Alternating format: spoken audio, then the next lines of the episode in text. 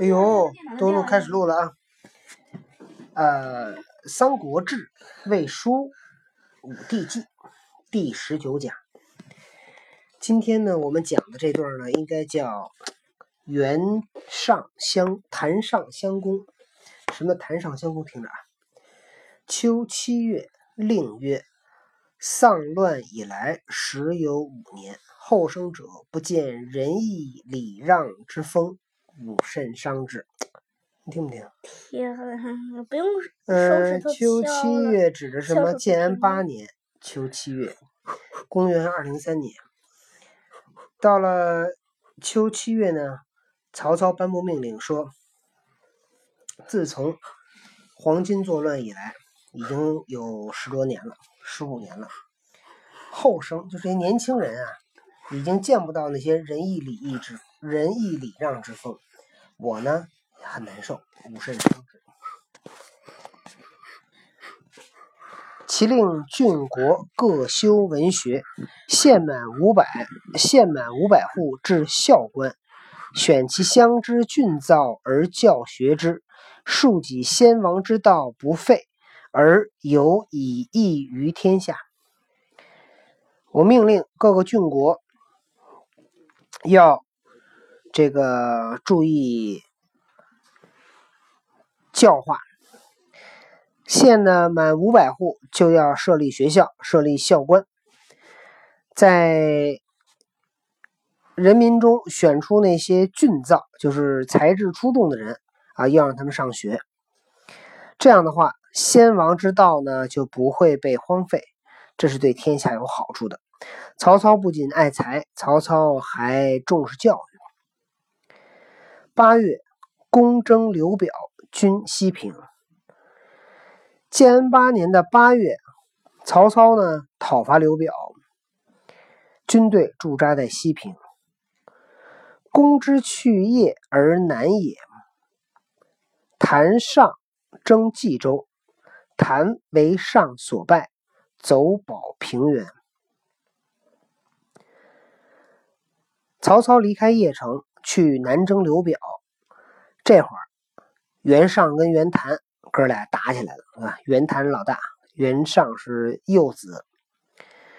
然后呢，袁谭被袁尚给打败了，哥哥没打没打过弟弟。袁谭呢？就撤退到平原，平原就应该是在青州。袁尚呢，上攻之急，谭遣新皮启降求救，启降请救。袁尚攻打袁谭呢，很逼得很急，袁谭没办法，派出新皮，新皮呢，字左志，颍川阳翟人。然后呢，袁谭派新新皮呢去找曹操请降、求救，请求曹操的帮助。你看这个袁家，对吧？袁绍一死，哥俩打起来了。打完以后没办法，逼得哥哥啊，逼得哥哥去找他们家的仇人去投降去。诸将皆疑，徐荀攸劝公许之，公乃引军还。呃，袁谭投降了，底下曹操底下这些将领啊，都怀疑袁谭的诚意。荀攸呢，劝曹操答应袁谭。曹操于是带领军队呢，回到邺城。魏书曰：“公云：我攻吕布，表为不寇，官渡之意不救袁绍，此。”自守之贼也，宜为后图。这个曹操呢，在魏书记载，曹操曾经说：“说我攻打吕布，刘表呢也不帮忙，官渡之战也不救袁绍。刘表啊，就是一个自顾自的一个人。说这人啊，可以稍晚再去打他。”谭上狡猾，当乘其乱。说袁谭、袁尚这俩小，别看小，别看年轻，俩滑头，得先把他们趁着他俩这个内乱，赶紧先把他俩的事办了。纵谈挟诈，不忠素守，使我破上，偏收其地，利自多矣，乃许之。说我呢，先利用袁谭的投降啊，然后打败袁尚，然后我再把袁谭灭掉。说这样的话，两个人都收拾了，于是就答应了袁谭，那个接受袁谭的投降。因为他也知道袁谭不是真投降，袁谭就是被袁尚打的，逼的没办法投降曹操，早晚还得造反。但曹操说呢，嘿，投降行，我就借着你这机会啊，先把你俩收拾了再说。冬十月，到黎阳，为子整与谭结婚。曹操的二十子，曹操儿子很多哈，第二十子叫曹整。曹曹整的母亲是李姬。后来呢，曹操估计儿子也太多了，他就把这儿儿子过继给曹操的一个兄弟，叫曹绍。然后呢，曹操呢就让曹整和袁谭的女儿结婚。这个曹操这一下不变成跟袁谭是亲家了吗？这不小一辈吗？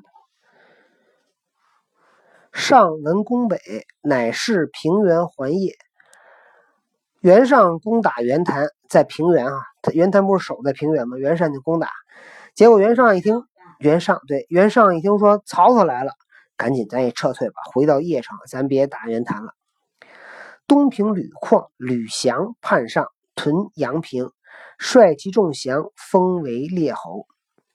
驻扎在东平的吕旷和吕翔是袁尚的手下，叛变了，叛叛投降了曹操。驻扎在阳平，然后呢，率领他的这些军队投降，被封为列侯。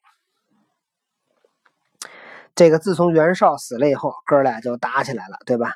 但是他他俩为什么打起来呀？因为谁老大呀？袁谭老大，对吧？袁绍要是把这份家业留给袁谭，袁绍就是不服气，也没办法。啊，如果袁谭再对兄弟好一点，俩人也不至于火并这么快。结果，嗯，袁绍就是喜欢小儿子，就把这个家业留给了小儿子。那你说老大能干吗？老大要是一面瓜倒没事儿，老大也有本事，对吧？这哥俩谁也不服谁，兄弟相残。子曰：“叫名不正则言不顺，言不顺则事不成。”袁尚继承袁绍的事业，这就叫名不正，所以就言不顺，所以就事不成，哥俩就打起来了。九年春正月，济河恶其水入白沟，以通粮道。二月，上复公谭，留苏游、沈沛守业。建安九年（公元二零四年）正月，曹操渡过黄河，济河的济就是渡过的意思。渡过黄河，扼其水，扼就是截断。其水是指在河南省北部林州市的一条河，这是这条河呢是黄河的支流。曹操截断其水，引入白沟。这白沟可不是河北那白沟哈，造假货那白沟不是，这是黄河的一个一个分流吧，算是。所以曹操把齐河水引入白沟，以通粮道。这还是要打那个谁？还是要打袁尚跟袁谭啊？要打冀州。所以曹操一想，我要打他，我得先把粮食送过去。怎么送呢？先修水道啊，这样呢安排船漕运。这是九年春正月，曹操呢这个修粮道。二月，上复攻谭。到了二月，袁尚。又打袁谭，这哥俩反正死磕。然后呢，留着苏游、沈沛守住邺城，是袁尚的手下。公进军到衡水，游降。曹操进军到衡水，苏游投降了。既至，攻邺为土山地道。曹操军队开到邺城。在外边造土山、挖地道，攻打邺城。武安长尹凯屯毛屯，通上党粮道。武安县的 县长叫尹凯，驻扎在毛城，然后呢，他打通去上党的粮道。夏四月，这说的还是建安九年哈。夏四月，刘曹洪功业，公自将击凯，破之而还。到了四月，曹操、刘、曹洪这个继续攻打邺城，自己带着军队去攻打那个尹凯，因为尹凯控制了粮道，然后把袁尹凯打败了，又返回到邺城继续进攻。上将举号守邯郸，又击拔之。上将举号，呃，举号也叫祖祖号，举举号。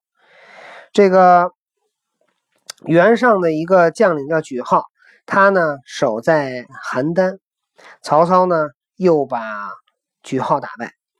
益阳令韩范。摄长梁齐举献降，赐爵关内侯。那么韩范和梁齐也投降了，被赐了关内侯的爵位。五月，回土山地道，作围辽，绝漳水灌城，城中饿死者过半。你看，古代打仗的时候，经常是那个。放水淹那个城，对吧？它那个城墙都是土做的嘛，拿水一淹一泡，城墙就给泡塌了。到了五月，这个 这是几月份修的土山？应该是二月份吧？没没有说几月，二三月份吧。然后到了五月，曹操一看这招不行，把这个土山地道都毁掉，然后呢，在邺城外边挖了一条大鸿沟，把这个漳水给引过来，往这个城里灌。然后呢，因为他把城给封了嘛，给他围死了。城中饿死者过半，哎呀，估计又出现人吃人了得。秋七月，上还就业，诸将皆以为子归师，人自为战，不如避之。就这么围攻邺城也打不下来，但就这么围着。到了七月份，袁尚呢带军队回来救这个邺城。曹操的手下呢都都认为说这个叫归师。什么叫归师啊？就出去打仗回家的军队。这个回家的军队一般都是什么呀？回家心切，对吧？一般都是拼命打。说这种情况下，咱也别拦着他，让他们咱躲躲吧。公曰：上从大道来，当避之；若寻西山来者，此成擒耳。曹操说。如果袁尚要是走大道回来，咱们就躲一躲；如果他们沿着西山回来，就能活捉袁尚。上果循西山来，临涪水为营。袁尚果然顺着西山回来，挨着涪水呢驻扎。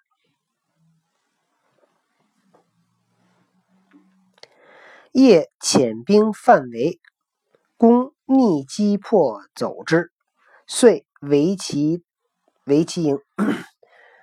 然后呢，袁尚回来以后，晚上派兵来偷袭曹操。曹操呢，就是反偷袭，击破袁尚，然后呢，反而把袁尚的营给围了。为何尚惧？故豫州刺史殷奎及陈琳起降，公不许，围为一急。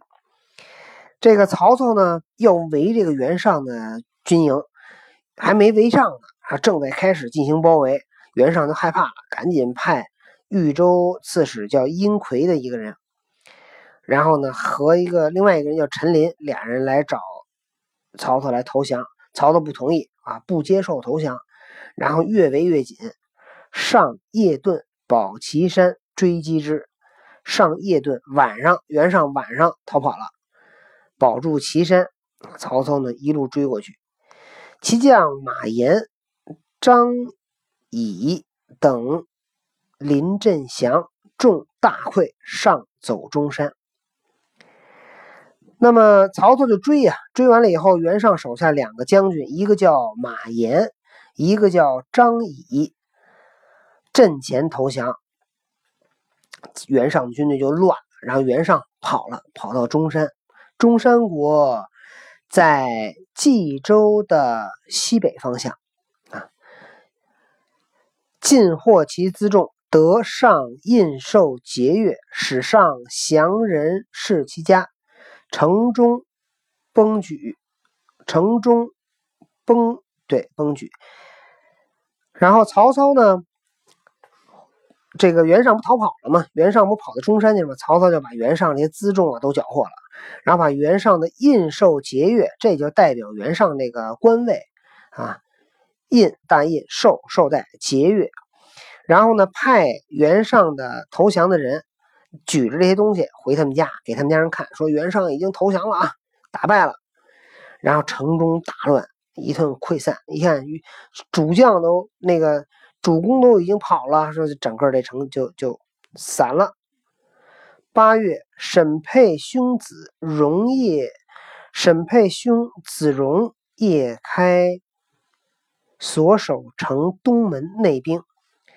到了八月，沈佩，沈佩就是刚才和那个苏游合合合在一起守邺城的。那么沈佩的兄兄。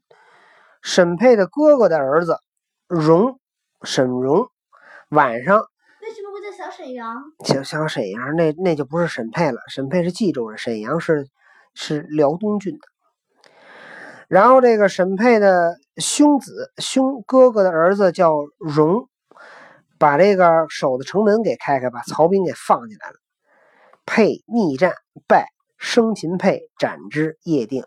沈佩还不错，沈佩还还那个继续抵抗，结果失败了，被活捉，被杀头，然后邺城呢就被平定了。有沈佩传吗？沈佩传，哎呦，这我不知道，得查查啊。然后公临寺少墓，哭之流涕。曹操呢攻占了邺城，然后就去看那个曹呃袁绍的那个墓，去。去祭祀袁绍的墓，然后就在那儿痛哭流涕。哎呀，曹操把袁绍打败了，把袁绍给逼死了，把袁绍的儿子也打跑了。但是曹操还是哭了，为什么呀？毕竟袁绍跟曹操他们小时候是哥们儿啊，对吧？俩人还一块抢着新娘子去呢。结果袁绍，曹操来到了袁绍的墓前，也还挺感伤的。为劳少妻，还其家人宝物，赠杂增序。领食之，然后呢，这个虽然袁绍袁绍死了，但袁绍的家人还在，所以就慰劳袁绍的妻子，把他们家的那些宝物啊都还给他，然后呢又馈赠给他们很多衣服，然后还给了他们很多粮食，啊，就是等于是把袁绍的家子给养起来了啊。那么到这儿，这个。曹操已经攻占邺城，邺城在哪儿呢？邺城在冀州的南边，也就是说，现在曹操已经占领了冀州的一部分了啊。那么曹操会继续北伐，然后把整个益州呢要占领，来占领这个中原。好，今天这个故事呢，我们把它叫做与谭氏呃谭上相争啊。明天我们继续讲下面的故事，拜拜。